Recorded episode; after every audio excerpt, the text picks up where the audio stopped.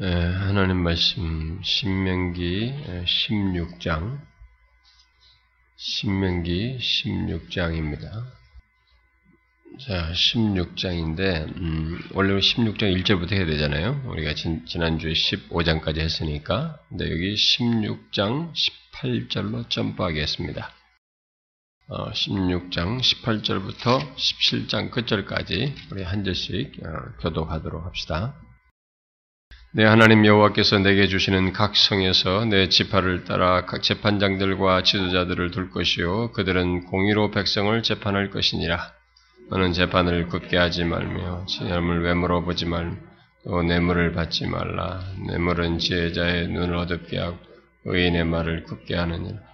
너는 마땅히 공의만을 따르라. 그리하면 네가 살겠고 내 하나님 여호와께서 내게 주시는 땅을 차지하리라. 내 하나님 여호와를 위하여 다음 땅에 이제 어제사라상을 세우지 자기를 위하여 주장을 세우지 말라. 내 하나님 여호와께서 미워하시느니라. 음이나 악질이 있는 소와 양은 아무것도 내 하나님 여호와께 드리지 말.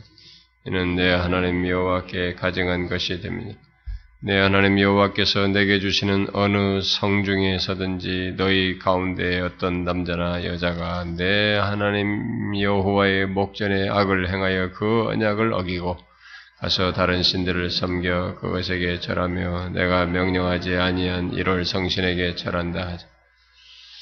그것이 내게 알려짐으로 내가 듣거든 자세히 조사해 볼지니 만일 그 일과 말이 확실하여 이스라엘 중에 이런 가증한 일을 행함이 있으면 너는 그 악을 행한 남자나 여자를 내 성문으로 끌어내 그 남자나 여자를 돌로 쳐 죽일 죽일 자를 두 사람이나 세 사람의 증인으로 어, 증언으로 죽일 것이요. 한 사람의 증언으로는 죽이지 말 것이며 이런 자들을 죽이기 위하여는 증인이 먼저 그에게 손을 댄 후에 못 백성이 손을 댈지니라.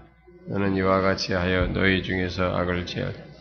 내 성중에서 서로 피를 흘렸거나 다투었거나 구타했거나 서로 간에 고소하여 네가 판결하기 어려운 일이 생기거든 너는 일어나 내 하나님 여호와께서 택하신 곳으로 올라가서 내 사람장과 당시의 재판장에게 나아가서 우리하면 그들이 어떻게 판결할지를 내게 가르치 여호와께서 택하신 곳에서 그들이 내게 보이는 판결의 뜻대로 네가 행하되 그들이 네게 가르치는 대로 삼가 행할 것이니 곧 그들이 네게 가르치는 율법의 뜻대로 그들이 네게 말하는 판결대로 행할 것이 그들이 네게 보이는 판결을 어겨 좌로나 우로나 치우치지 말 것이니라 사람이 만일 무법하게 행하고 내 하나님 여호와 앞에 서서 섬기는 제사장이나 재판장에게 듣지 아니하거든 그 사람을 죽여 이스라엘 중에서 악을 취하여 버리라.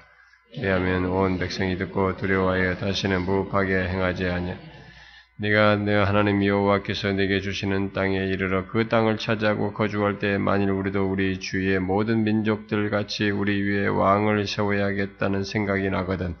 반드시 내 하나님 여호와께서 택하신 자를 내 위에 왕으로 세우고 내 왕을 세우면 내 형제 중에서 한 사람으로 할 것이며 내 형제 아닌 타국인을 내 앞에 세우지 마.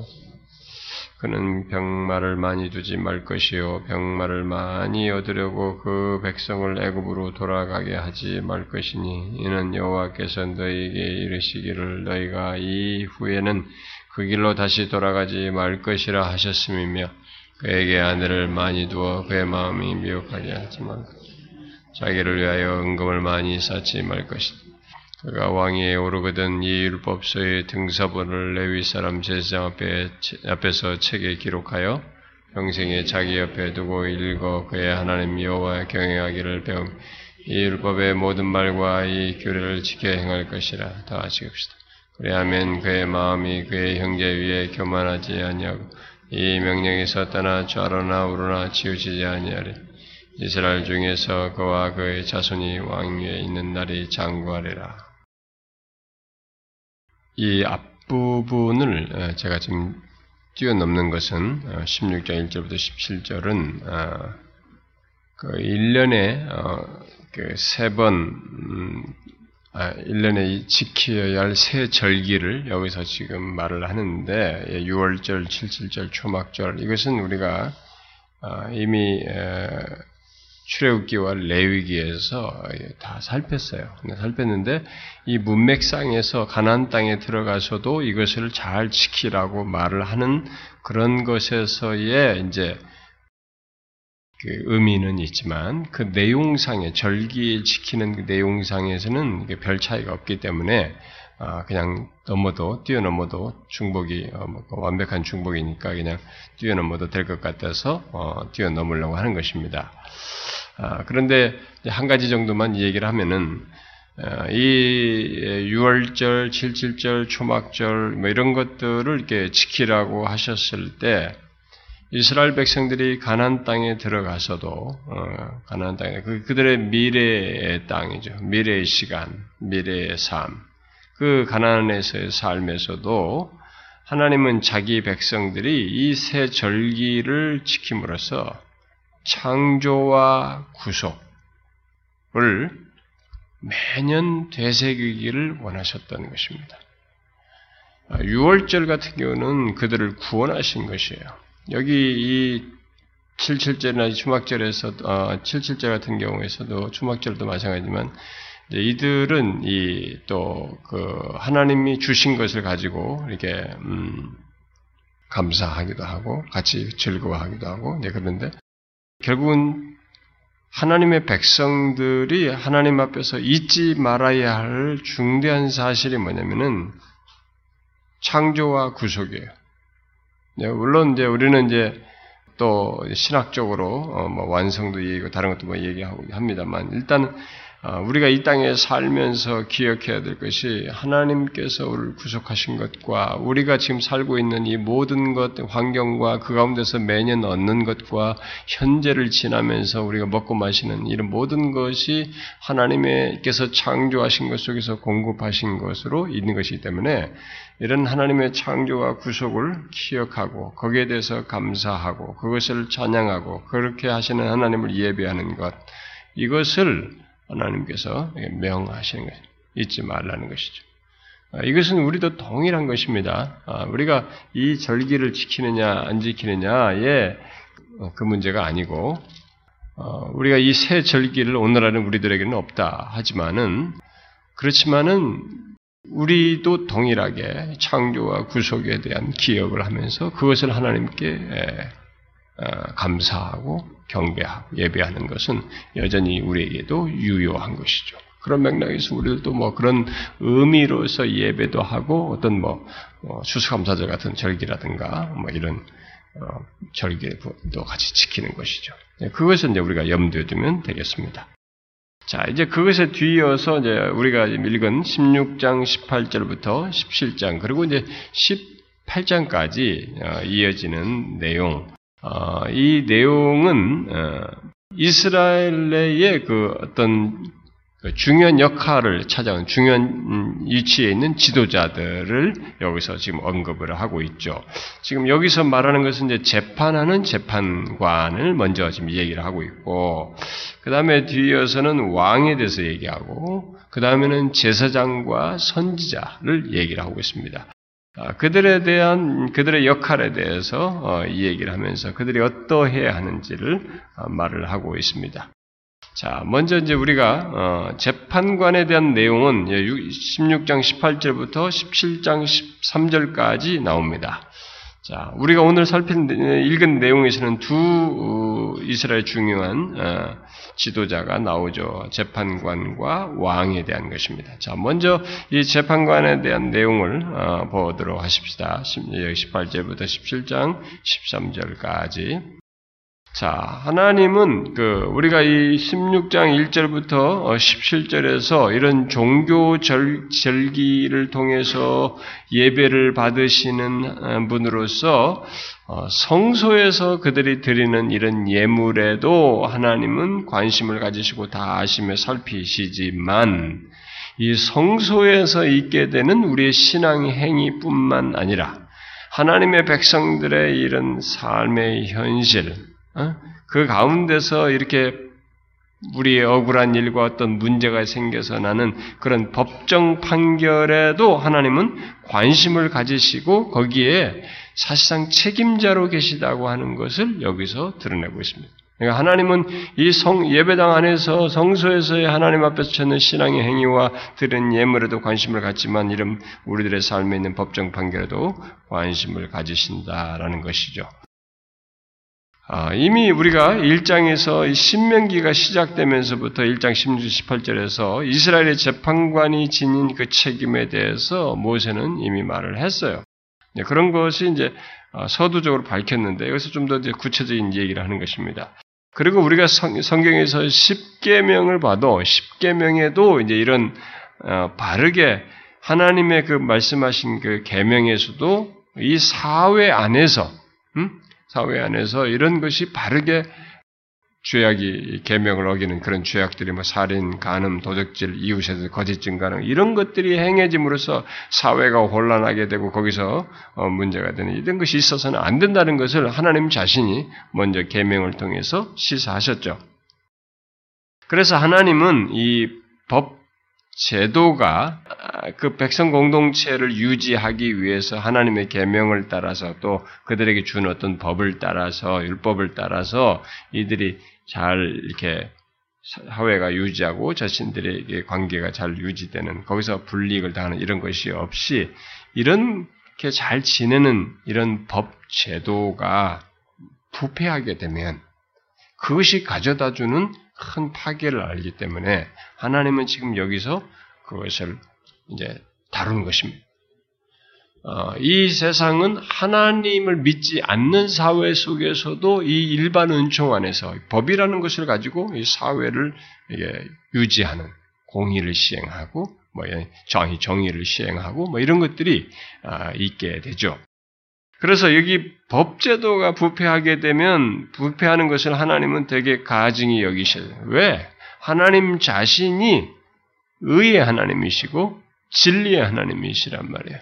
이렇게 해서 법을 깨뜨려 가면서 정의가 굽혀지는 것을 하나님 자신이 성품상으로 용납하지 않냐고 사회를 유지하기, 세상을 유지하기 위해서 하나님의 정하신 그런 그걸 뜻하셔서 유지하기 위해서 그런 법들을 제정하시고 말씀하시기 때문에 어, 그것을 가증하게 여기십니다. 그래서 여기 재판관을 세우는 문제, 가난 땅에 들어가서 재판관을 통해 세워서 그들이 어떻게 서로와의 관계 속에서 어, 이런 부패하지 않고 어, 사회를 유지할 것인지를 말씀하시는 내용이에요. 지금 이게.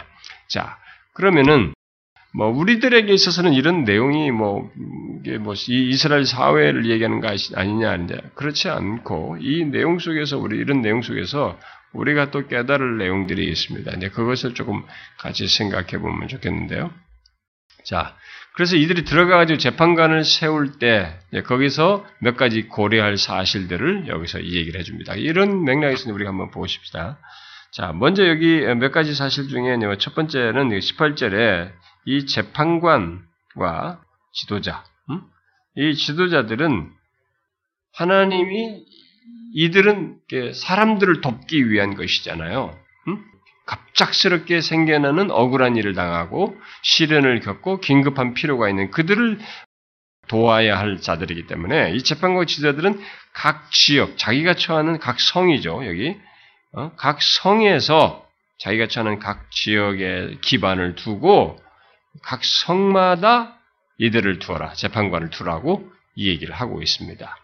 자, 절기를 지킬 때는 중앙 성소로 그들이 모이도록 했는데 이 백성들이 겪는 게 어, 시련과 어떤 긴급한 필요는 쉽게 빨리 처리하도록 하기 위해서 각 지역에 그들이 처한 성소에 음, 두라고 얘기를 하고 있습니다. 음? 어, 이 재판관을 두라고 이 얘기를 하고 있습니다.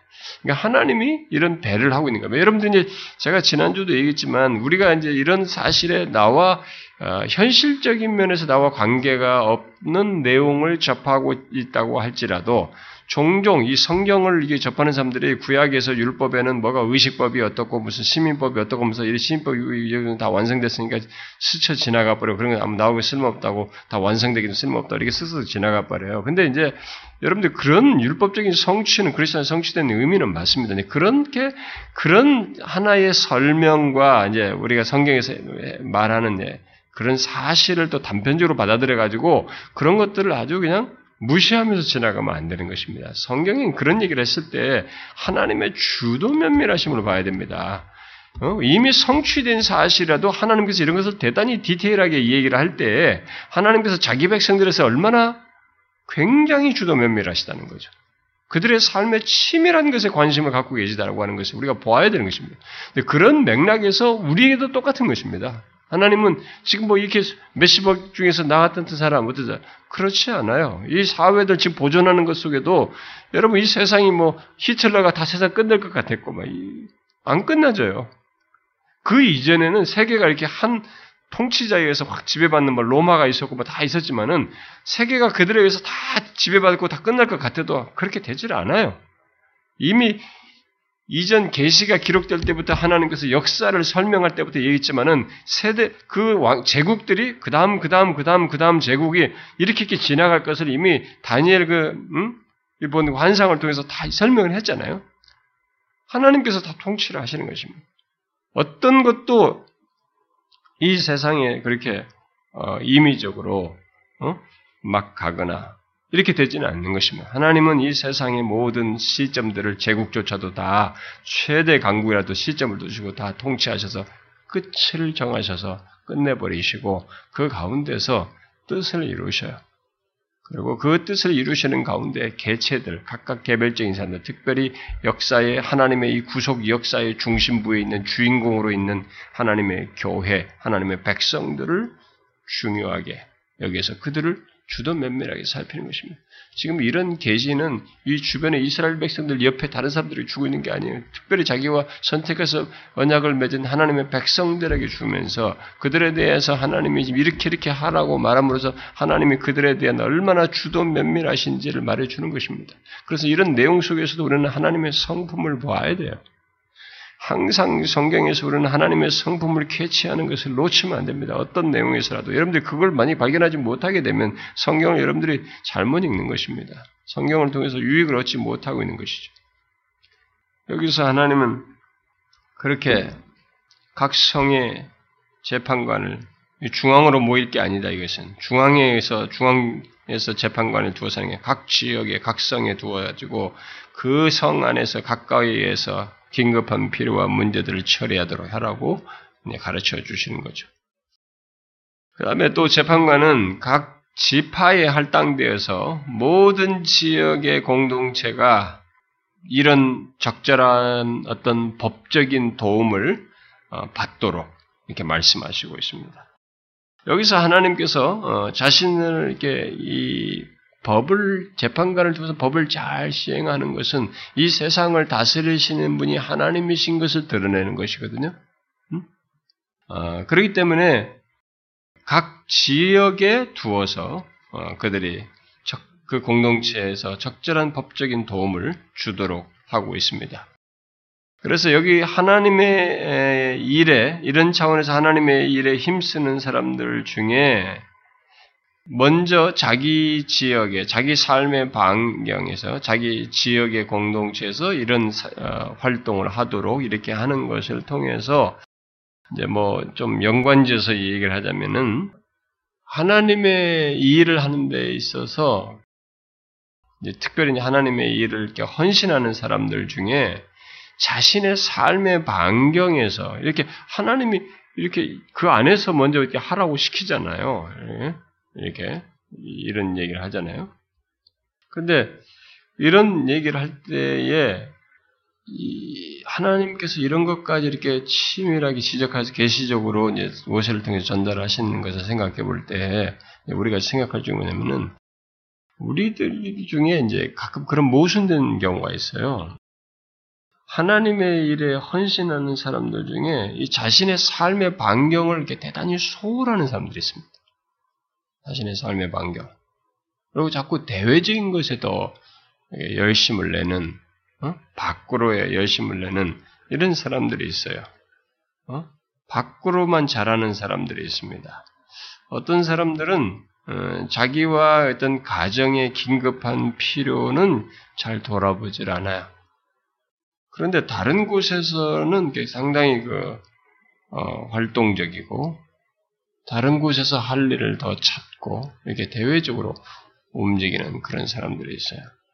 또 가정은 소홀히 하면서 사회 속에서의 어떤 이런 복지나 이런 것에는 또 대단히 열을 내는 그런 사람들도 있고 또 자기 자녀들은 돌보지 않으면서 어, 밖에 어린이들은 또 잘 돌보는 어? 이런 사람들 자신의 삶의 반경에서부터 하나님이 지금 그 그들에게 굴절되지 않고 거기서 잘 도움을 받아야 할 자들을 먼저 하도록 이렇게 지금 이렇게 그렇게 각성을 그렇게 하고 있는데 하라고 시키고 있는데 우리들의 삶의 반경에서도 이 안에서는 소홀하고 엉망인데 이 밖에서 활동해서는 이렇게 열심히고 잘하는 뭐 이런 사람들이 있어요.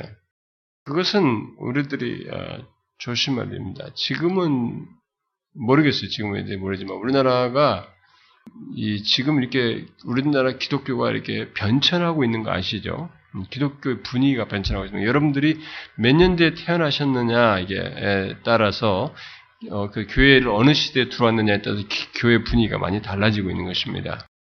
옛날에 우리나라도 이게 대중적인 막 빌리그램도 오고 막 엑스폴로 74 막 이런 거 할 때 여의도 광장에 모일 때 막 그때는 막 사람들이 그런 분위기였습니다. 대중적으로 어? 대인 분위기고 함께 막 기도하고 어, 산기도 가면 여기 서울에 무슨 뭐 삼각산인가 뭐 이런 데 보면 막 금요일 날만 되면 산 정상 이런 부분에 사람들이 바글바글했어요. 어디서 왔는지 몰라. 전국에 아니 서울 어디 모두가 다 아예 기도하는 줄 알고 사람들이 서로 좋은 자리에 차지하려고 기도를 바글바글하고 이렇게 했습니다. 한국이 다 그랬어요. 지금은 뭐 가보면 없습니다. 네, 별로 없죠. 근데 그렇게 기도원 문화가 발달하고 기도가 우리나라에서 굉장히 중요하게 여기서 기도원이 기도가 굉장히 강조되던 시대에 음, 그게 이제 막 70년대 막 이렇게 80년대까지도 좀 그런 것이 계속 이어지고 그랬었는데 70년대가 특별히 더 그랬죠. 그런데 그렇게 하는 때에 어떤 현상이 벌어지냐면 우리나라 사람들이 예수를 믿기 시작하면서 이제 막 그런 것의 맛을 알고 막 어떤 영적인 체험도 하고 막 뜨거움도 있다 막 이러니까 이 사람들이 거기에 막 기독교가 막 융성하게 되면서 기독교에 들어온 이제 예수를 믿기 시작한 사람들이 막 거기에 몰입을 하면서 균형을 상실했어요. 그것이 초중하고 그것이 가치 있다고 얘기하면서 거기에만 몰입하면서 가정을 소홀히 해버렸어요.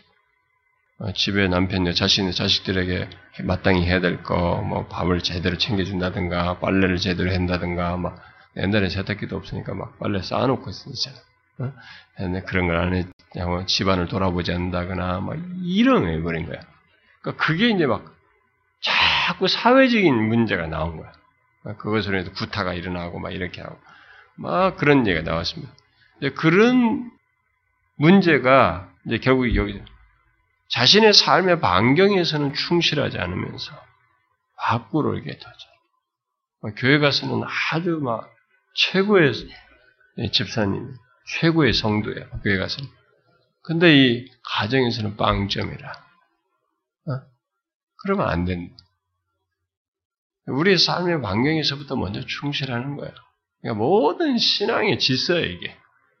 내 삶의 반경에서부터 잘해야 그것을 확장해서 더 맡겨진 일들과 이런 걸 잘하는 거지. 집에 가면은 막, 진짜 푸근하고 말이죠. 청소도 안 하고, 막 교회에서는 또 굉장히 청소 잘하고. 그 얼마나 모순됩니까? 어? 그 교회를 사랑하는 마음이 뭐, 어, 열심히 그를 삼키는 건가? 그렇게 하는 게 아닙니다. 물론 교회에 선신하고 열심히 해야 됩니다만, 순서를 따라 먼저 자신의 반경에서도 충실하면서 그 이렇게 모순되게 하지 않고 그렇게 하면서 해야 됩니다.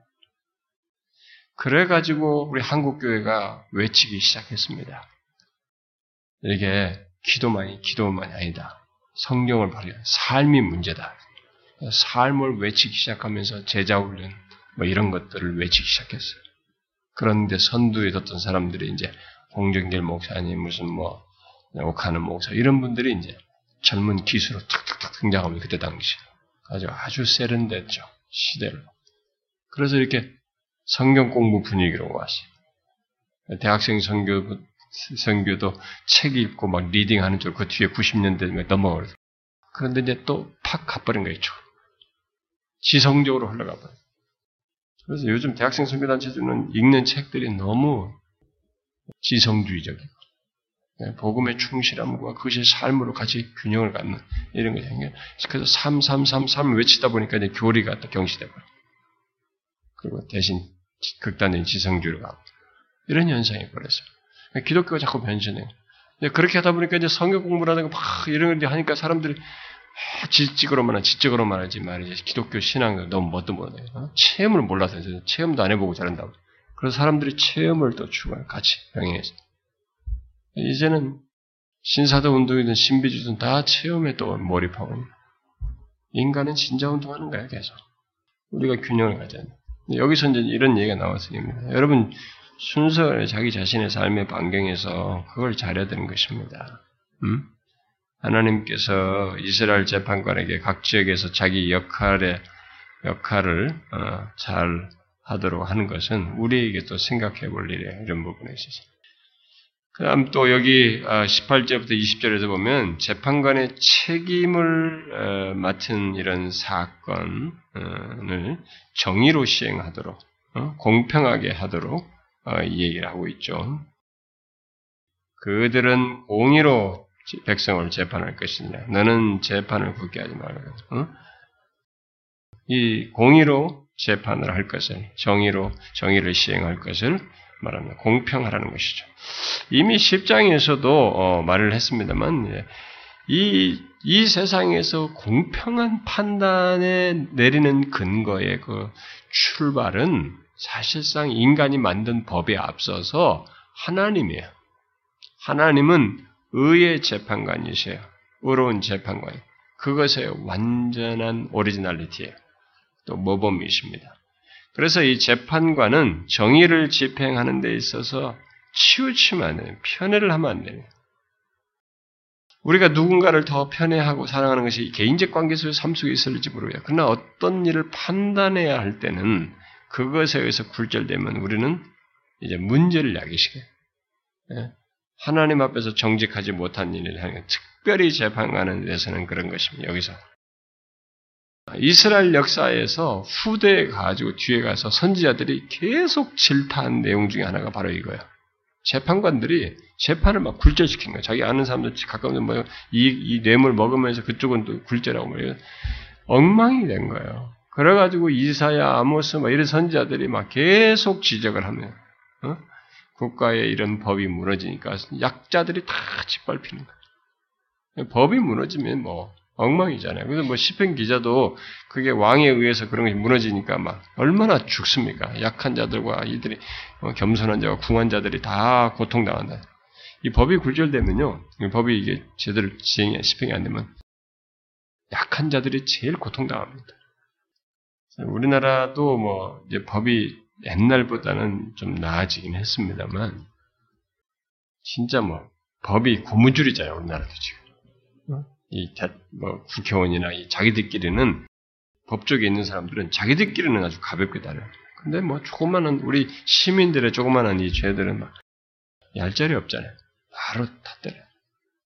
어? 자기들이 큰 사기친 것은 집행유예로 때리고 뭐 이렇게 하면 자기들끼리 막 갖고 이익 관계가 있으니까 정치인 관계. 그런데 이 약자들은 그냥 칼이에요. 뭐 없으니까 그대로 형을 나사는. 그러니까 우리가 이렇게 잘 됐다고 해도 우리들이 아주 이런 부분에서 아직도 이게 안 되고 하나님이 이걸 싫어하시죠. 그래서 저는 크리스찬들이 뭐 법관, 사법관 되는 게 어렵겠지만 진짜 크리스찬들이 지금 그래도 제법 있는 걸 알고 있습니다. 크리스찬들은 성경을 연구해야 돼요. 그 옛날에 어떤 재판관으로 있었던 크리스찬이 그 간증을 한 것입니다. 자기가 아침에 출근할 때마다 성경을 읽고 하나님께 오늘도 참 정의롭게 판단할 수 있도록 지혜를 달라고 항상 구하면서 자기가 법에 대한 지식을 가지고 있지만 그래도 정의롭게 판단할 수 있도록 어, 좋은 가능한 한 좋은 화해도 할 것 같으면 이끌면서 정의롭게 수 있다라 기도하면서 하루를 시작한다고 그런 간증을 한 재판관을 본 크리스천 재판관이었 돼. 근데 우리는 그런 크리스천들이 많이 나와야 돼요. 처음부터 막 이런 이익관계 자기 승진이나 가지고 생각해가지고 다 이익관계가 옥눌려가지고 제대로 재판도 못하는 그런 이 세상 사람과 다를 바 없는 그런 게 아니라 처음서부터 여기서 말하는 것 같은 이런 재판관의 모습을 가지고 이 사회를 그게 하나님의 일을 하는 거예요. 그 사람. 그게 하나님을 하는 것입니다. 네. 그런 사람들이 많이 나와야 되죠, 사실. 자, 또 여기 재판관은 뇌물을 뇌물의 유혹을 받아서는 안 된다는 거죠. 뇌물은 여기 지금 성경에 나오잖아요. 뇌물은 뭐 어떻게 됩니까? 의인의 말을 굳 게 합니다. 지혜자의 눈을 어둡게 하고 의인의 말을 굳게 하는 것입니다. 뇌물 먹으면 딱 재판관인데 이미 뇌물 먹었어 한 사람한테 이거 정상적으로 하겠어요 이게? 안 되는 것입니다. 뇌물 먹으면 모든 부분에서 이런 부분은 지혜자의 눈을 어둡게 합니다. 재판관은 자기 재판관과 자기가 판, 판결을 해야 할 옳은 것 사이에 돈이 끼지 않도록, 뇌물이 끼지 않도록 해. 돈이 끼지 않아야 정의를 시행할 수 있어요. 응? 그걸 얘기하는 거예요. 우리가 지금까지 뭐 살폈던 내용은 좀 여러분들이 더 개인적으로 피부적으로 와닿는 거지, 뭐, 아, 이런 사회적인 내용 같은 게 여러분들 관심이 없다고 할지 모르겠어요. 나 우리가 꼭 알아야 돼요. 같이. 하나님이 사회에 대해서 이렇게 관심을 가지고 있어요.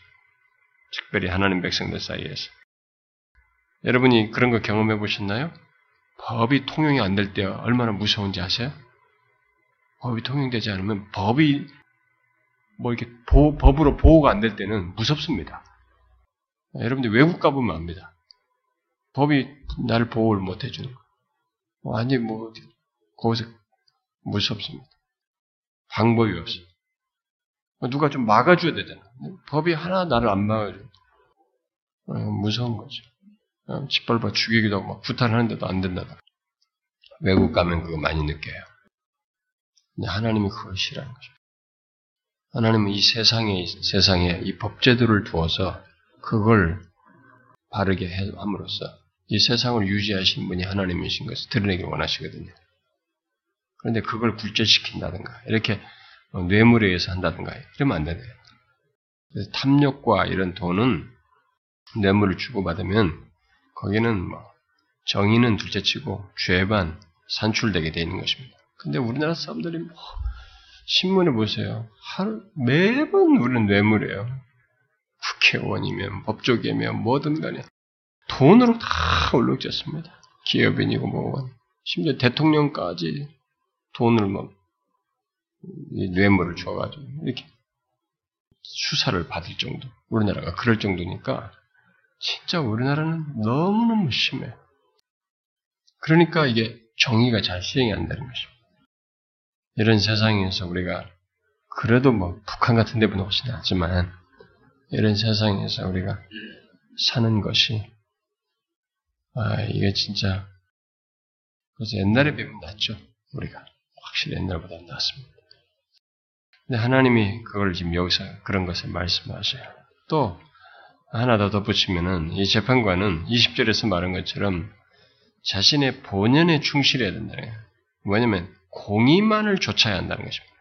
재판관은 오직 공의를 이루어야 돼. 공의를 쫓아야 하는 것입니다. 그래서 마음이 그래서 올곧아야 되고 세세한 것까지 잘 추려야 되고 귀찮아하지 말아야 되고 어? 서두르거나 부주의해서는 안 되고 우리 요즘 같으면 정치적인 관계 때문에 굴절되거나 이런 일은 해서 오직 공의를 근데 한번 생각해 보세요. 오늘날에 누군가가 젊어서부터 처음 법조계에 들어와가지고 처음부터 이것을 신념을 가지고 한다고 해보세요. 주변에서 야 너만 너만 변호사, 너만 검사냐? 너만 변 주변에서 다 죽여요. 정말 어렵습니다. 이 사회가. 근데 나는 크리스천이 그렇게 하면 좋겠다. 세상이 어떻게 되더라도 주변에 자기 짓밟고 더 이상 승진도 안 되고 다 내쫓는다 할지라도 그렇게 하면 좋겠다. 지혜가 좀 필요하겠으나 하나님은 그 얘기를 하십니다. 그렇게 해야 이스라엘. 근데 그걸 못했어요. 나중에. 그래서 천지자들이 지적하고 지적하고 지적해도 안 됐어요. 그래서 하나님이 쓸어버렸어요. 다 이스라엘, 유다에서 다 나가라. 바벨론을 다 쫓아, 쫓아내버렸습니다. 땅을 쉬게 해줬어요. 그 죄로 말미암아 땅이 썩어가지고. 그렇게 하십니다. 근데 지금 시대로 보면은 이제 하나님이 이런 모든 것을 최종적으로 어, 최종적으로 하실 겁니다. 어, 최후의 심판관이 있잖아요. 이 세상에 존재하는 이런 것은 최후의 심판관에 앞서서 이걸 유지하는 차원에서 대리자들로 하는 거예요. 최후의 심판은 얄짤이 없습니다. 하나도 빈틈이 없어요. 틀리는 게 하나도 없습니다. 심지어 우리의 생각과 마음의 동기까지 하나도 빠트림이 없어요. 다 모든 것이 그분의 완벽한 공의에서 판단을 받습니다. 그 다음에 이제 아, 그 뒤은 내용이 어? 그 16장 21절부터 17장 7절까지의 내용이 부패한 어떤 예배의 위험을 말하고 있습니다. 이게 뭐 재판을 얘기하다가 이런 내용이 중간에 탁 갑자기 이어서 나오는데 이것은 어, 이스라엘의 지도자가 직면하게 될 영적인 문제까지를 같이 내포해서 말하기 위함입니다. 이스라엘 지도자들이 이런 영적인 문제에도 그들이 직면하게 될 것을 생각하고 여기서 덧붙인 것으로 보여집니다. 그래서 다시 말해서 지도자는 이 도덕적인 문제, 도덕적인 부정함뿐만 아니라 영적인 범죄에 대해서도 알고 거기에 필요한 법규를 제정해서 어, 다뤄야 된다. 어? 그래서 이스라엘 재판관과 제사장이 어떤 지역에서 어, 떤 지역에서 그 일어나는 이런 문제에도 관여해서 해결할 것을 얘기하고 있습니다. 네, 그들의 에, 특별히 이제 여기서 어, 뭐 생, 이들에게 있을 수 있는 여러 가지 것들이 어, 지금 나오고 있습니다. 뒤에 하나씩 하나씩 보면 되지만은 종교적인 문제, 영적인 면에서 생겨나는 문제들 이걸 좀 분별하신 지도자들이 분별할 수 있어야 된다라고 자, 자 먼저 이 한 세 가지 정도를 보면은 21절과 22절에서 보면은 이스라엘의 이스라엘이 이제 이들 안에 어떤 가난 종교, 응? 어, 이스라엘의 그 재단, 이스라엘이 하나님을 섬기는 여호와의 재단 옆에 가난 종교, 이방 종교의 그런 흔적을 같이 병행하는 겁니다. 뭐 아세라상을 세우는 거죠. 응? 거기다가 하나님을 위하여 쌓는 재단 곁에다가 아세라상을 세우는 것을 다룰 것을 얘기, 이런, 이런 것들에 대해 미리 경고하고 있습니다. 자, 이건 지금 혼합주의예요. 근데 제가 우리가 이런 얘기를 앞에서 많이 했습니다만은 왜 이스라엘의 이런 혼합주의를 또다시 경고하느냐 이거죠. 앞으로 그 이런 것의 위험성을 내다보고 지금 이 얘기를 하는 것입니다. 아, 그런데 아, 이 혼합주의의 유혹을 앞에서도 다양하게 뭐 제가 이 얘기를 했지만은 또 이 얘기를 하는 것입니다. 근데 상상을 해보세요. 여호와를 위하여 쌓는 재단 곁에 왜 아세라 상을 세웁니까? 우리가 하나님을 아는 지식을 얘기하면서 제가 혼합주의를 얘기했습니다만 이 혼합주의는요 정말로 기묘한 우리의 종교 심리에 의해서 들어올 수 수용될 수 있어요. 지금도 지금도 교회당 안에 그때도 제가 하나님 만지시에 대해서 우리 오늘날 한국 교회 안에 이 혼합주의가 있는 것을 얘기했습니다. 오늘날 한국 교회 안에도 이 혼합주의 색채가 너무 농후합니다. 명확하질 않아요. 성경의 계시에서 명확하게 하나님 오직 유일하신 하나님께 대하여 전심으로 그를 바르게 믿는 경배하는 이것보다는 뭔가 뒤섞여 있어요. 다른 종교적 심리와 어떤 다른 이 추구를 하나님에다 대입시켜가면서 신앙생활하는 이런 색채들이 굉장히 농후합니다. 그래서 지금 여기서 그럴 가능성을 지금 내다보고 얘기하는 거예요. 앞으로 있을 일은. 이런 혼합주의를 경계. 이런 것들에 대해서 너희들이 분별을 해서 바르게 어, 그것을 해결해야 한다라고 얘기를 하고 있어요. 또 7장 1절에는 이스라엘의 예배가 이방 요소를 갖는 앞에서 말한 이방 요소뿐만 아니라 이스라엘의 예배가 불성실해질 수 있는 위험을 얘기하고 있습니다. 음? 불순종하면서 예배가 불순종하며 있는 위험을 예고를 하고 있는 것이죠. 음? 뭐예요? 하나님께 가져가는데 하나님께 드리는데 흠이나 악질 있는 소와 양 어? 이런 걸 가지고 하나님 앞에 드릴 위험을 얘기하고 있습니다. 경고를 하고 있습니다. 자, 하나님을 예배하는 것은 옳은 일입니다. 올바른 것이에요. 음? 그런데 이 올바른 일을 잘못된 방식으로 할 수 있는 이 유혹이 있어요. 이 유혹과 위험이 있습니다. 아, 이것은 아주 이제 흔하게 있을 수 있어요. 올바른 것을 잘못된 방식으로 처리할 가능성은 우리에게 항상 있는 것입니다. 이들이 가난 종교를 거부하고 하나님을 예배하고 하나님께 예물을 바치는 것 이것은 정말로 바른 것이죠. 음? 분명히 음, 여기서 다 경고한 것처럼 어? 우상을 숭배하지 않고 가난 종교를 거부하는 그 유일하신 하나님을 예배하는 아주 좋은 모습이긴 하지만 그렇게 옳은 것을 하는데 그 하나님께 마땅히 해야 할 방식대로 하질 않고 특히 재물을 이제 드리는데 예물을 드리는 데 있어서 예물을 드리는 데 있어서 자신의 가장 좋은 것 흠과 티가 있어서는 안 돼. 가장 좋은 것을 드리는 문제에 있어서는 이게 마음에 움직이질 않는 거예요. 자신의 가진 것 중에서 가장 좋은 짐승을 제물로 바치는 것은 피하는, 그것은 하지 않는, 이런 식의, 그래서 여기 나오는 것처럼 흠이나 악질이 있는 이런 걸로 하는, 이런 것을 미리 경고를 하고 있어요. 근데 여러분, 이 문제는요, 오늘날 예배당에 앉은 사람 중에 상당수가 빠져 있어요. 예배당에 오잖아요. 하나님을 예배하는 것은 알죠. 옳은 것에 대해서는 여러분들이 지금 하고 있는 것입니다. 사람들이 다. 오늘 한국교도 다 우리 교회당에 나가서 하나님 앞에 예배하는 그건 하고 있어요.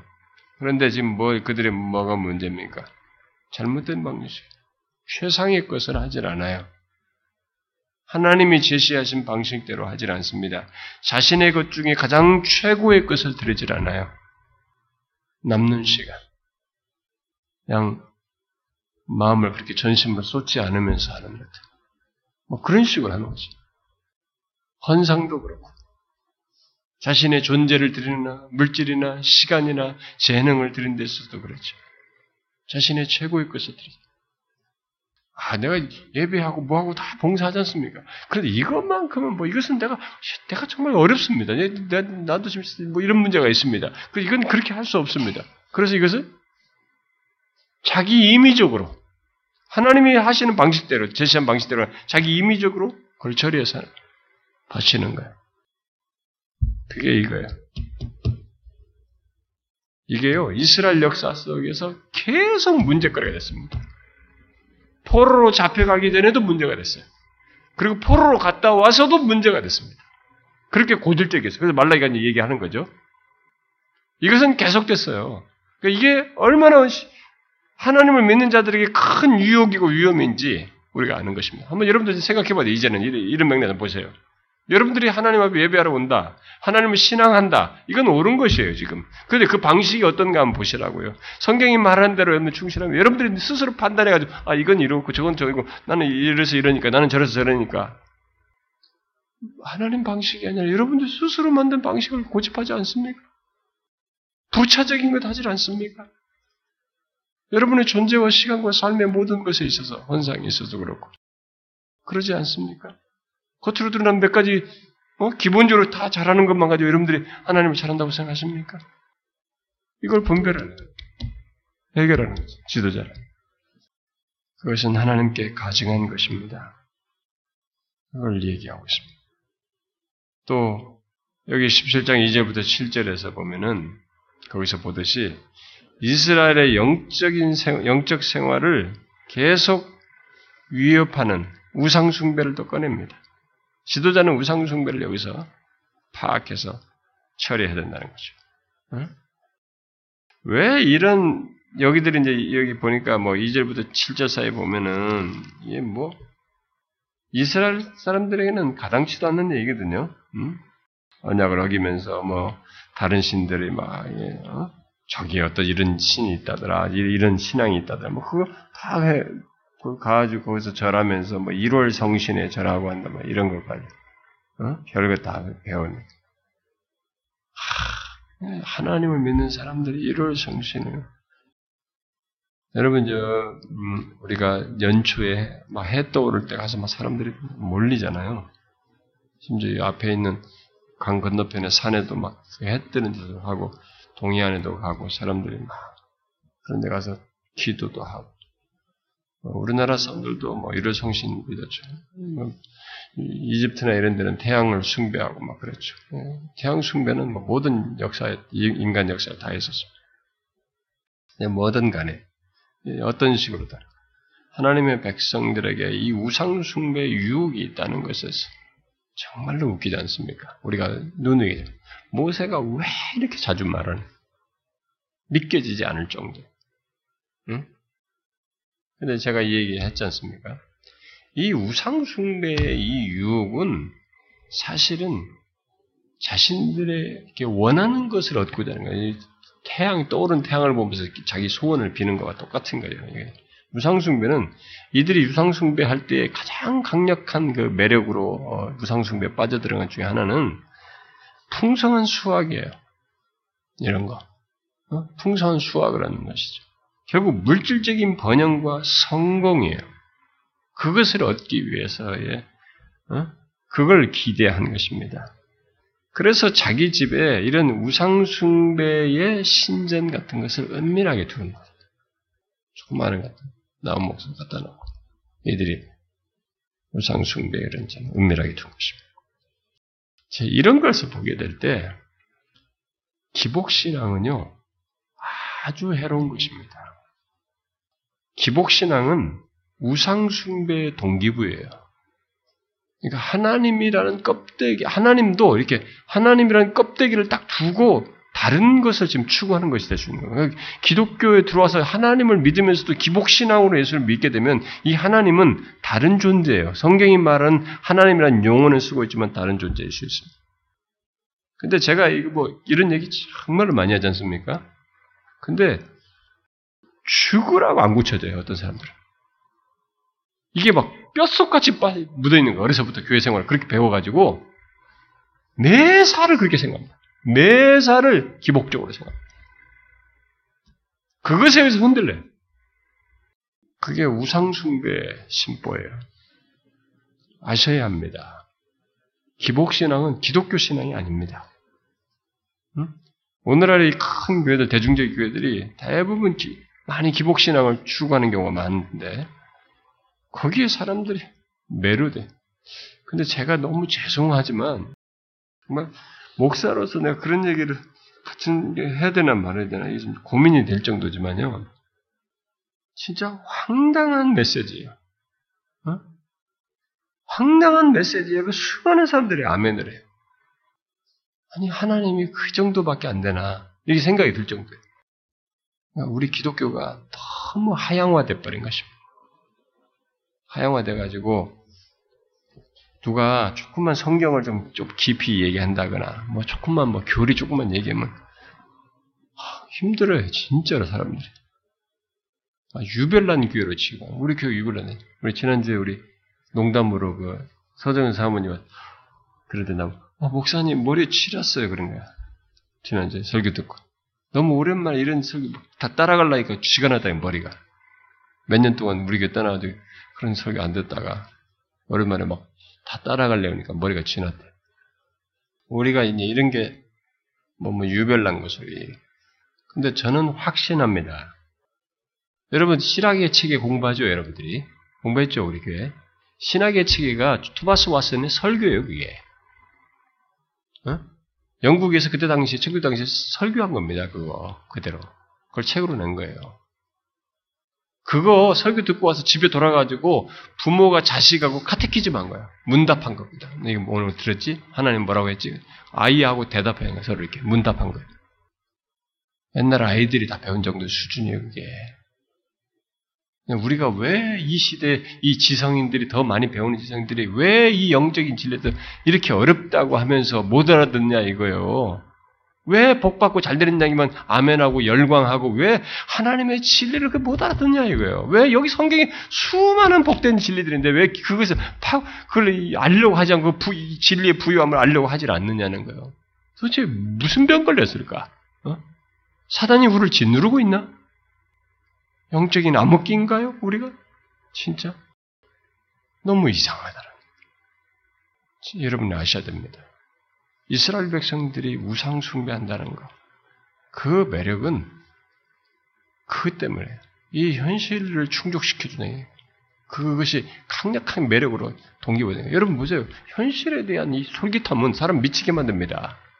뭐 하나님은 뭐 안 주는 것 같은데 지금 뭐 하나님은 즉각적 하는 게 아닌데 이것은 내 기대상으로도 이 신을 따르면 즉각 될 것 같다는 기대감이 있기 때문에 이게 다 거짓말이거든요.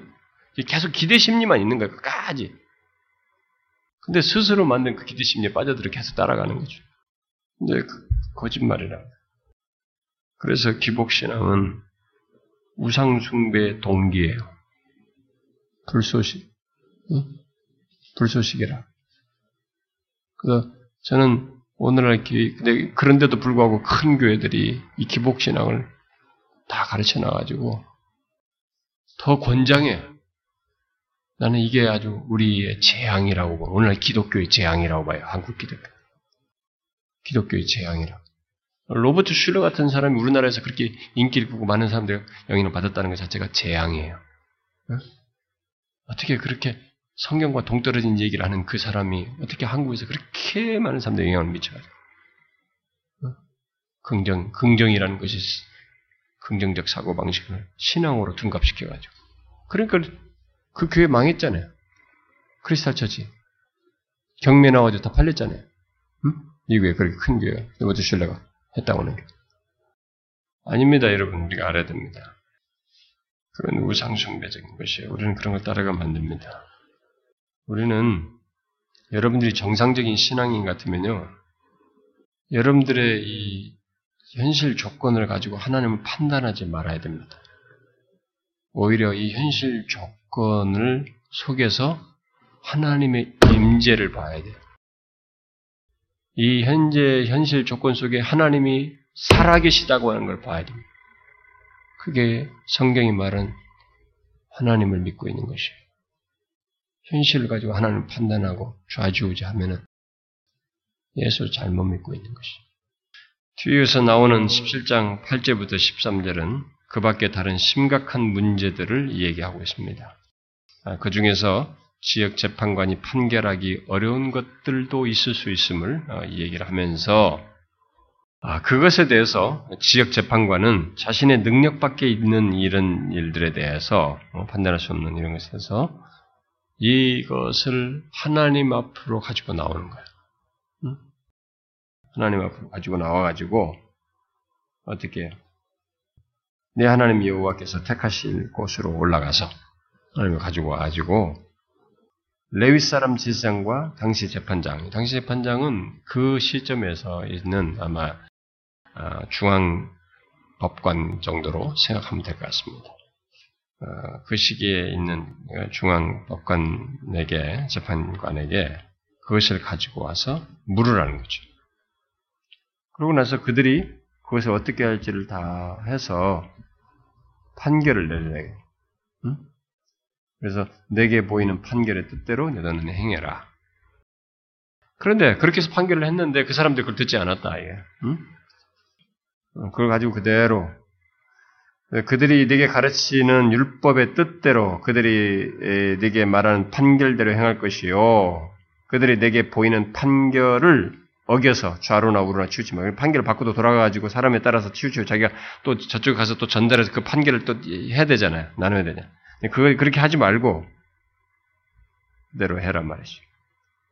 그런데 이 사람이 가서 그 이 중앙에서 한 것까지 최고의 법정 판결까지 듣지 않게 되면 죽이라는 거예요.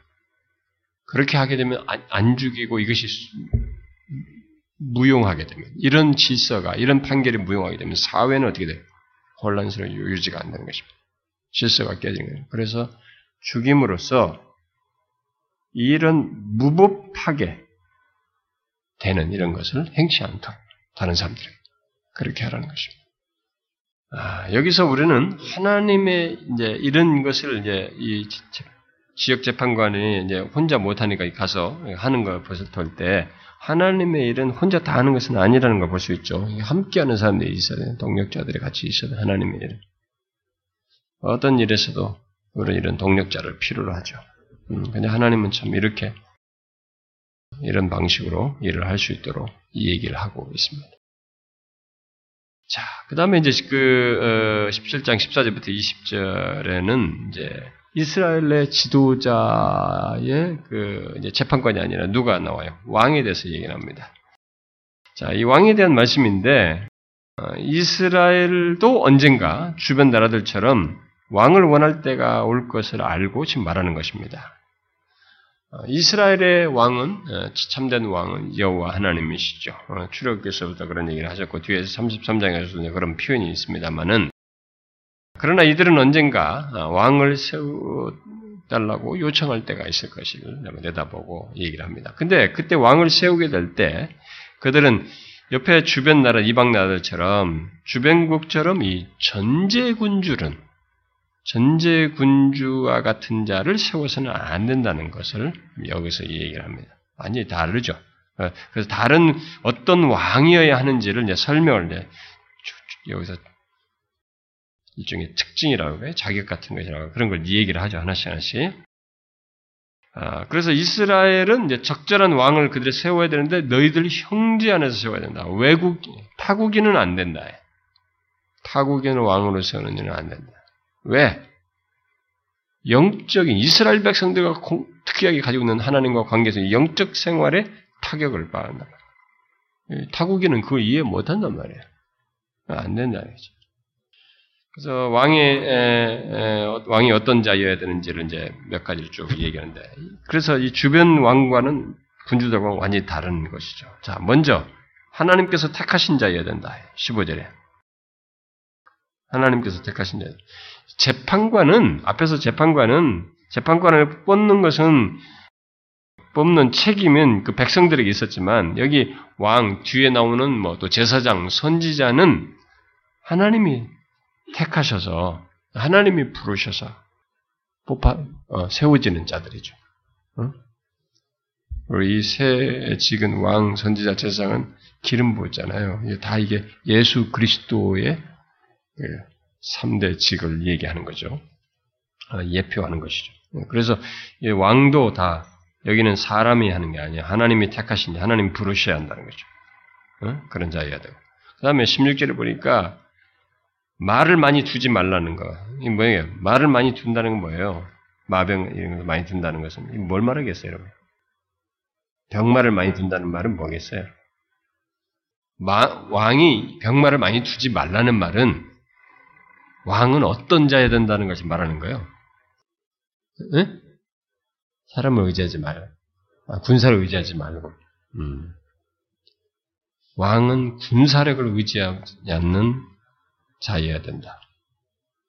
뒤에 가서 이제 쭉 그런 비스무리한 것이 있을 수 있는데, 이제, 왕은 이제, 사실 뭐, 집사님 말대로 이런 군사력에 의존하는 자여서는 안 된다. 라는 말로 쓸 수 있어요, 사실은.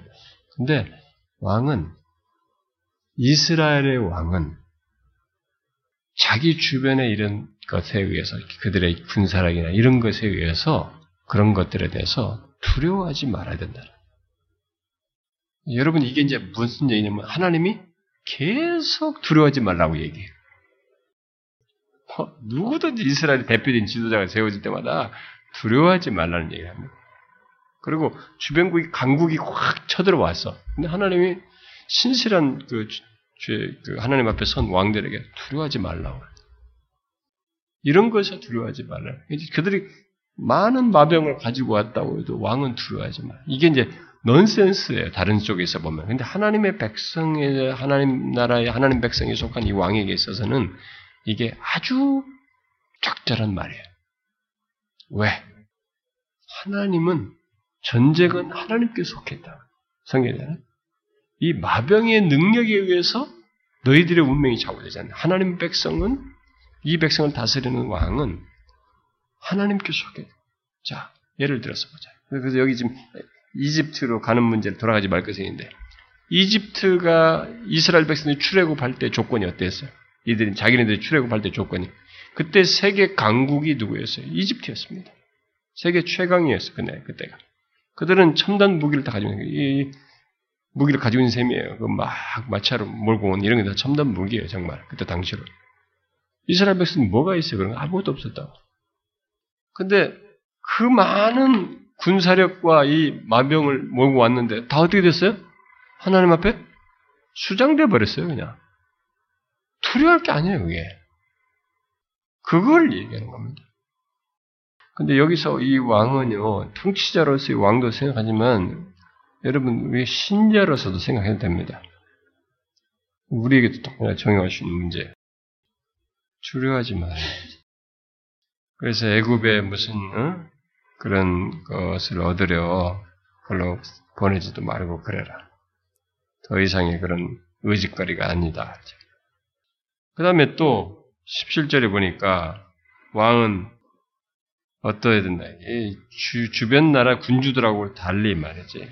왕은 어떠해야 된다. 여기 아내를 많이 두지 두지 두어서 그의 마음 미혹되지 말아야 된다. 응? 이 말은 무슨 말이겠어요?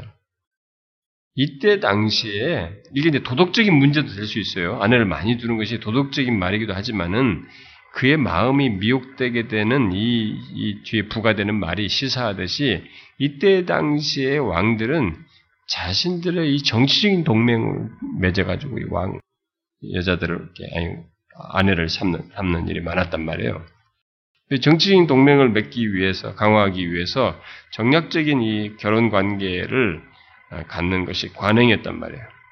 근데 그것이 이스라엘의 왕에게는 필요치도 않고 뭐 정략적인 막 이게 가지고 왕 그런 걸 강화해서 뭐 정치적 동맹을 통해서 자기를 강화할 필요도 없고 하나님께서 하실 것이니까 그래서 뒤에 여러분 열한 개 읽어보면 아니 왜 저쪽하고 동맹을 맺습니까? 선자가 와서 지적한다고 어? 지적하잖아요. 필요가 없다 왜 그러냐? 무슨 일로 저 나라와 동맹을 맺습니까? 하나님이 다 지적하잖아요. 하지 말라는 거예요. 근데 이들이 그렇게 맺음으로써 그의 마음이 미혹돼요. 왜? 이, 그렇게 해서 이방 나라나 이런 여, 여인을 아내로 이렇게 맺게 되면 반드시 그 아내들이 자신들의 신앙심을 유지하기 위해서 그들이 가지고 있는 섬기던 우상을 가지고 와요. 그러면 우상, 우상을 왕실로 가져오고 심지어 다른 신들, 다른 신들을 왕궁에 두어서 종교 생활을 하게 돼요. 그래서 그걸 위해서 솔로몬이 지어줘요, 나중에. 어? 이방 아내가 왔는데 그 사람이 이방 신을 쓰는데 그걸, 그걸 섬기도록 지어준다고요, 나중에. 그러니까 솔로몬이 이 일을 다 그대로 당하는 거죠. 하지 말라고 한 일을 한 것입니다. 정략적으로 많이 했죠. 이스라엘 왕은 그러지만 하나님의 백성은 그러지 말라는 거죠. 우리는 실제로 솔로몬이 마음이 미혹되죠. 그 아내, 그 솔로몬에 대한 기록된 그 이방 여인을 아내로 인해서 그가 미혹된 얘기를 기록하고 있지 않습니까? 거기서 멀어지는 거예요. 여러분 가까이 있는 사람으로부터 들어오는 이 미혹은요 아주 일상이 되기 때문에 점진적으로 자신의 마음이 하나님보다 멀어지는 것을 감지하지 못하지만 성경의 기록이 딱 명확하게 명시하듯이 이렇게 간격이 벌어져요. 처음에는 별로 관계 없는 거죠. 크게 벌어지는 거죠. 그래서 가장 가까운 관계 속에서 들어오는 유혹이 사실 사람을 점진적으로 죽이는 것입니다.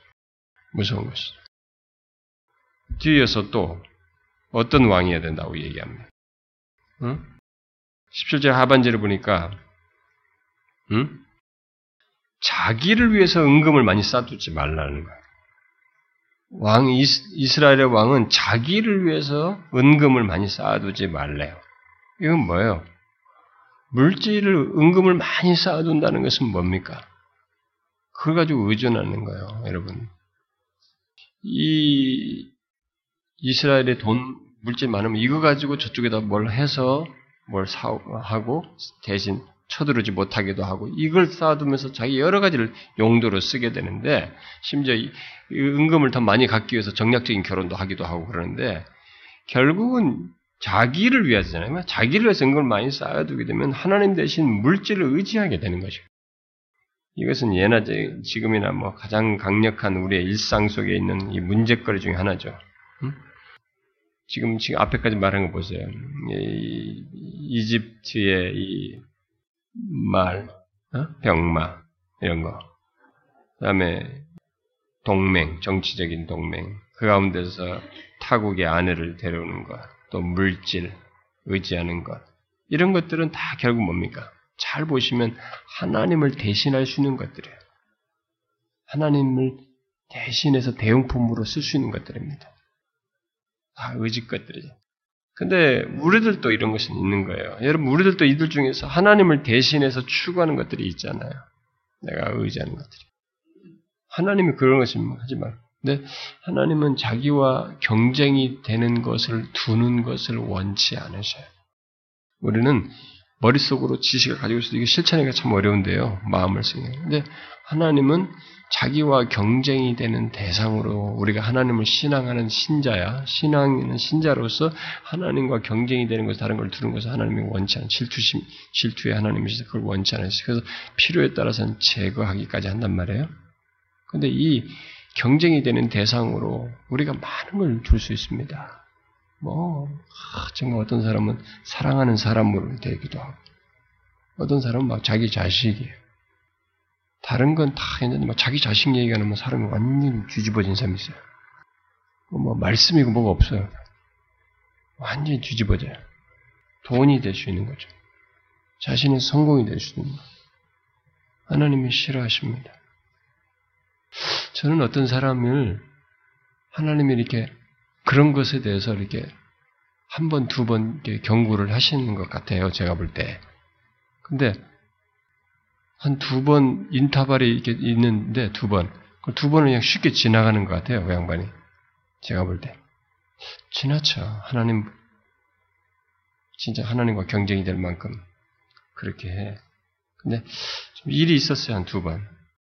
그것을 좀 깨달을 수도 있었는데, 좀 깨닫는 것 같기도 했는데, 다시 원점으로 돌아가. 그렇게 강력해.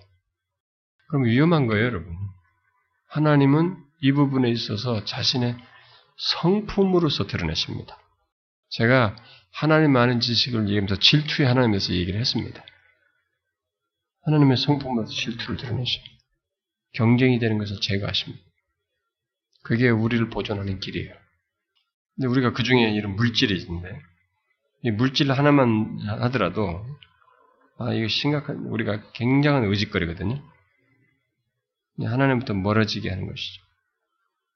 또 여기서, 그 다음에 18절과 19절에서 말하는 건 뭡니까? 왕은 하나님의 일종의 말씀이죠. 언약이죠. 음, 언약을 가까이 해야 된다는 거예요.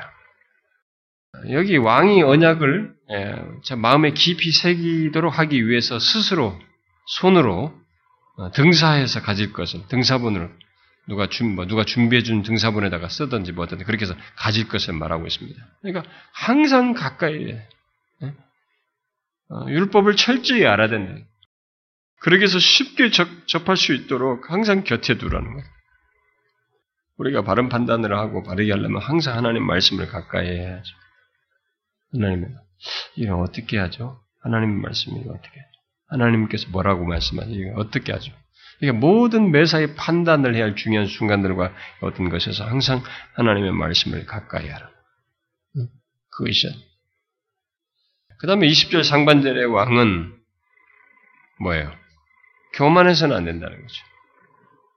권자에 오르면 사람은 교만해지고 자기 한마디로 이렇게 쫙 말이 툭툭 잘 되면 교만해지. 특별히 백성들이 자기 다, 다 자기 말에 순종하고 이렇게 복종하니까 이게 다 자기 마음대로 이미지로 해도 되는 수화의 사람들로 생각한다는 거죠. 절대로 그렇지 않다. 이거 뭐라고 그랬어요? 네 그의 마음이 그의 형제 위에 교만하지 아니하고 신하이기도 하지만 어떻다는 거예요? 형제라는 것입니다. 왕이지만 네가 다스리게 통치하는 대상들은 형제라는 거야. 이런 면에서 왕의 통치는 형제, 그러니까 겸손도 있어야 되고 사랑으로 그들을 지도해야 된다는 것을 얘기하는 것입니다. 그러니까 이방의 전제군주들하고는 완전히 다른 걸 얘기하는 것입니다. 이스라엘의 왕은 완전히 다른 것입니다. 마지막으로 20절에도 또 왕은 뭐예요? 이 명령에서 떠나 좌로나 우로나 치우치지 아니하리니. 응? 뭐예요? 하나님의 말씀을 따라서 순종해야 된다. 율법을 가까이 두는 것은 그 율법을 순종하기 위한 것이죠. 그래서 제대로 된 지도자는 하나님의 말씀에 따라서 좌우로 치시지 않고 순종하는 자야. 여러분들이 열왕기를 딱 보면 압니다. 제대로 된 지도자가 있어요. 하나님 앞에서 인정받는 지도자 뭡니까? 다 공통점이에요. 그들은 하나님의 말씀에 순종하는 삶이에요. 그렇죠? 선지자가 누가 있습니까? 어? 여우사바 또 이런 것도. 여기 또 다른 선지자가 누가 있습니까? 하나님의 말씀을 듣자. 먼저 하나님께 아뢰고 일 시작합시다. 이게 특징이에요. 우리가 교회 안에서도 뭐 마찬가지입니다. 우리가 어떤 이 왕이라는 것을 리더십을 놓고도 생각할 때도 우리들이 교회 안에서 이런 특성을 갖는 거예요, 우리가. 그 하나님께서 그런 사람을 통해서 기뻐하시는 거죠. 그런데 여러분들이 이런 특성을 지금 말한 나중에 너희들이 왕이 원하면 이런 왕을 해라 된다고 그러는데 했, 이런 왕이 세워지도록 하는데 자 이런 특징을 가진 왕이 이스라엘 역사에 누가 있었어요? 얘기해봐야 괜찮아요. 응? 요시야? 또 누가 없어요? 다윗? 음, 다윗이 제일 근사치죠. 다윗이 제일 근사치라고 봐요. 성경에 수많은 시편을 보면 하나님의 말씀을 얼마나 가까이 하기를 원하고 죠 그것에 의해서 따르려고 했는지 여기 모든 정말로 그 자기를 저주하는 사람까지도 조심하고 뭐 이런 것들이 보면 다 여러 가지 면에서 특성이 있습니다. 그런데 여러분 아십니까? 여기서 말한 이 왕만큼 아니 왕 이상으로 완전한 왕이 계십니다. 누구예요? 우리 주 예수 그리스도입니다. 주님은 우리의 왕으로서 가장 완벽한 분이십니다.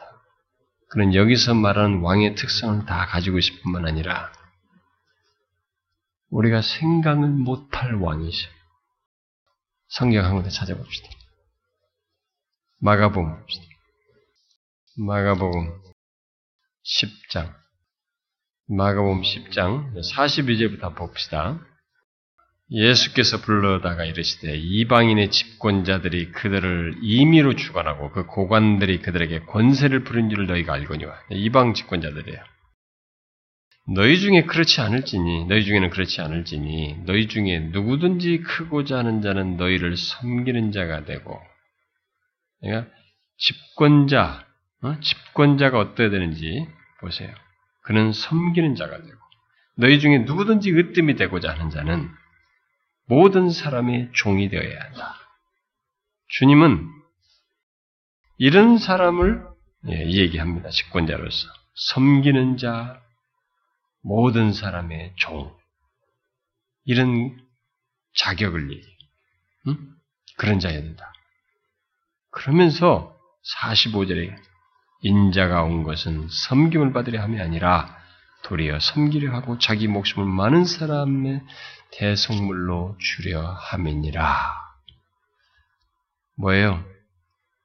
최고의 왕이신 우리 주님은 겸손한 섬김과 자발적인 종으로서 이렇게 백성들을 위해서 자기를 내어주신 이런 분이시에요. 인류 역사에 이 세상사에 이런 통치자이면서 이런 왕은 없는 것입니다. 이런 모습을 가진 왕은 없는 것이죠. 이 우주 만물의 온 인류 전 역사를 통틀어서 유일한 왕이시. 이렇게 완벽한 조건을 가지고 특별히 겸손한 섬김과 자발적인 종의 모습을 취하고 자기 몸을 대성물로 주어서 우리를 구원하시고 거기서 궁극적으로 우리를 통치하시는 이런 왕은 한 분밖에 없습니다. 예수 믿는 우리는 바로 그분의 통치 아래 있는 것입니다. 여러분, 이게 얼마나 행복한 것인지 우리가 중세시대 안 태어나서 영주시대 안 태어나서 잘 모릅니다. 이번에 영국에서 왕이 하나 태어났습니다. 왕자가 태어납니다. 응? 윌리엄의 태어났어요.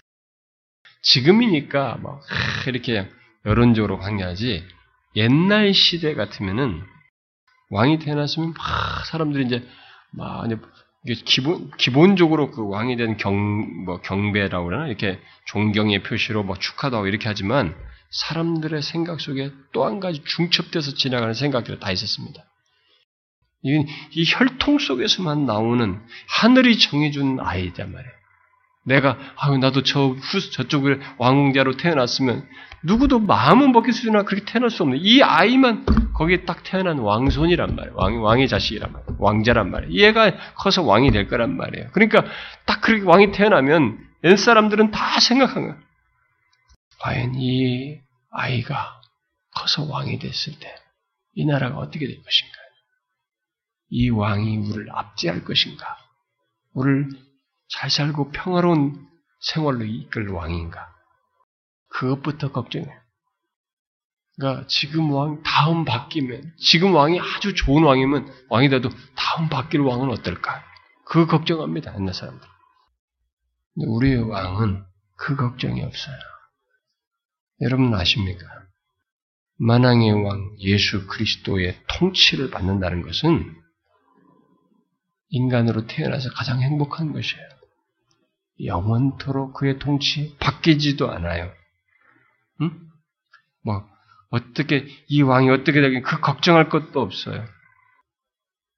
영원토록 완전하고 우리를 진정으로 위하고 우리의 모든 것을 채워줄 왕입니다. 우리는 그분의 통치를 받습니다. 지금도 받고 있습니다만 더 완전한 조건에서 우리는 그분의 통치 아래 있을 것입니다.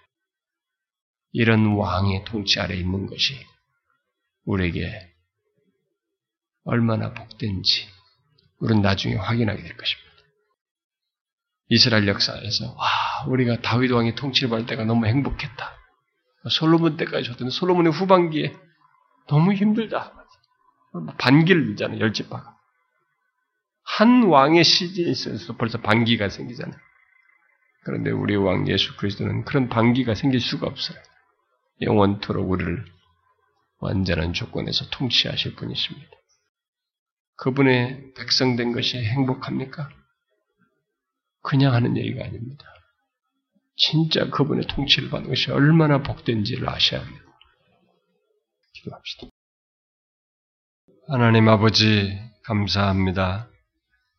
하나님, 저희들에게 오늘도 말씀과 기도로 이렇게 주의 면전에서 은혜를 입으며 같이 나아가게 해주시니 감사합니다. 하나님, 우리가 이 시간에 합심하여서 기도한 것이 있사오니, 주님여 이 나라와 민족과 이북에 속히 복음을 전파할 수 있는 조건을 주시는 것과 좀처럼 되살아나지 않고 회복되지 않는 조국 교회 영적 현실을 돌아보아 주셔서 주님 우리의 기도를 들으시고 응답하시는 하나님을 우리의 현실에서 속히 보게 하여 주옵소서. 참 교회들이 아직도 우리가 이 세상을 향하여서 빛을 비추지 못하고 정말 우리가 암담한 그런 모습을 가지고 있습니다만 주님이여 어느 때라도 우리에게 다시 소생할 기회를 주시고 그것을 위해서 하나님이여 이곳저곳에서 하나님 앞에 은혜를 구하는 신실한 사람들을 많이 일으켜 주시고 그런 종들을 많이 세워 주시고 그런 교회들이 많이 세워지게 하여 주시옵소서. 영원히 가라여 하나님여 이곳저곳에서 방황하는 동에서 서로 이동하며 하나님의 말씀을 찾는 그 영혼들이 점점 더 늘어가고 있습니다만 하나님이여 진실로 그 모든 이 영적 현실을 하나님께서 그 진실한 교회들과 종들을 세움으로써 하나님이여 다음에 그 일어날 놀라운 역사의 징표로 보여주시고 하나님이여 우리가 구한 바대로 이 땅 방방곡곡에 비록 사람들을 많이 모으지 못하더라도 끝까지 주님의 마음을 가지고 말씀을 전하며 영혼들을 복음을 전하는 그런 종들을 그런 교회들을 일으켜 주시옵소서. 우리 교회를 그렇게 사용해 주시옵고 우리가 이것을 위해서 한 마음으로 기도하며 하나님이 우리에게 주신 사명과 하나님 역할인 줄 알고 이를 위해서 힘쓰고 먼저 우리들이 그런 구성원들이 될 수 있도록 하나님 앞에 진실한 신자가 되기를 구하는 저희들 되게 하여 주옵소서. 주님이여 이 성경학교 내일까지 어린아이들에게 말씀을 전하며 기도할 때 주님이여 이 어린아이들의 마음을 열어주시고 저들에게 크신 은혜 허락해 주옵소서. 하나님이여 수련을 앞에 두고 있습니다. 하나님이여 우리들의 어, 참 이런 기회를 주시는 하나님 내년이라는 기회는 우리에게 주어질지 알지 못하지만 또 하나님의 금년에 주신 기회, 우리에게 다시 없는 기회일 수도 있다고 생각하여서 우리가 마음을 같이하여 사모하여 나아가는 중에 모두가 큰 은혜를 덧입는 시간 되게 하옵소서. 오 주여 또한 이 시간에 우리가 함께 구한 기도를 들어서 우리 각각의 현실 속에서 교회적으로 우리들의 예배 속에서 우리들의 삶 속에서 우리들의 복음 증거 속에서 하나님의 다각적으로 열매가 드러나고 응답이 있어서 주님이 역사하신 것을 보게 하여 주옵소서. 여기 모인 각 성도들을 주께서 아시나이다.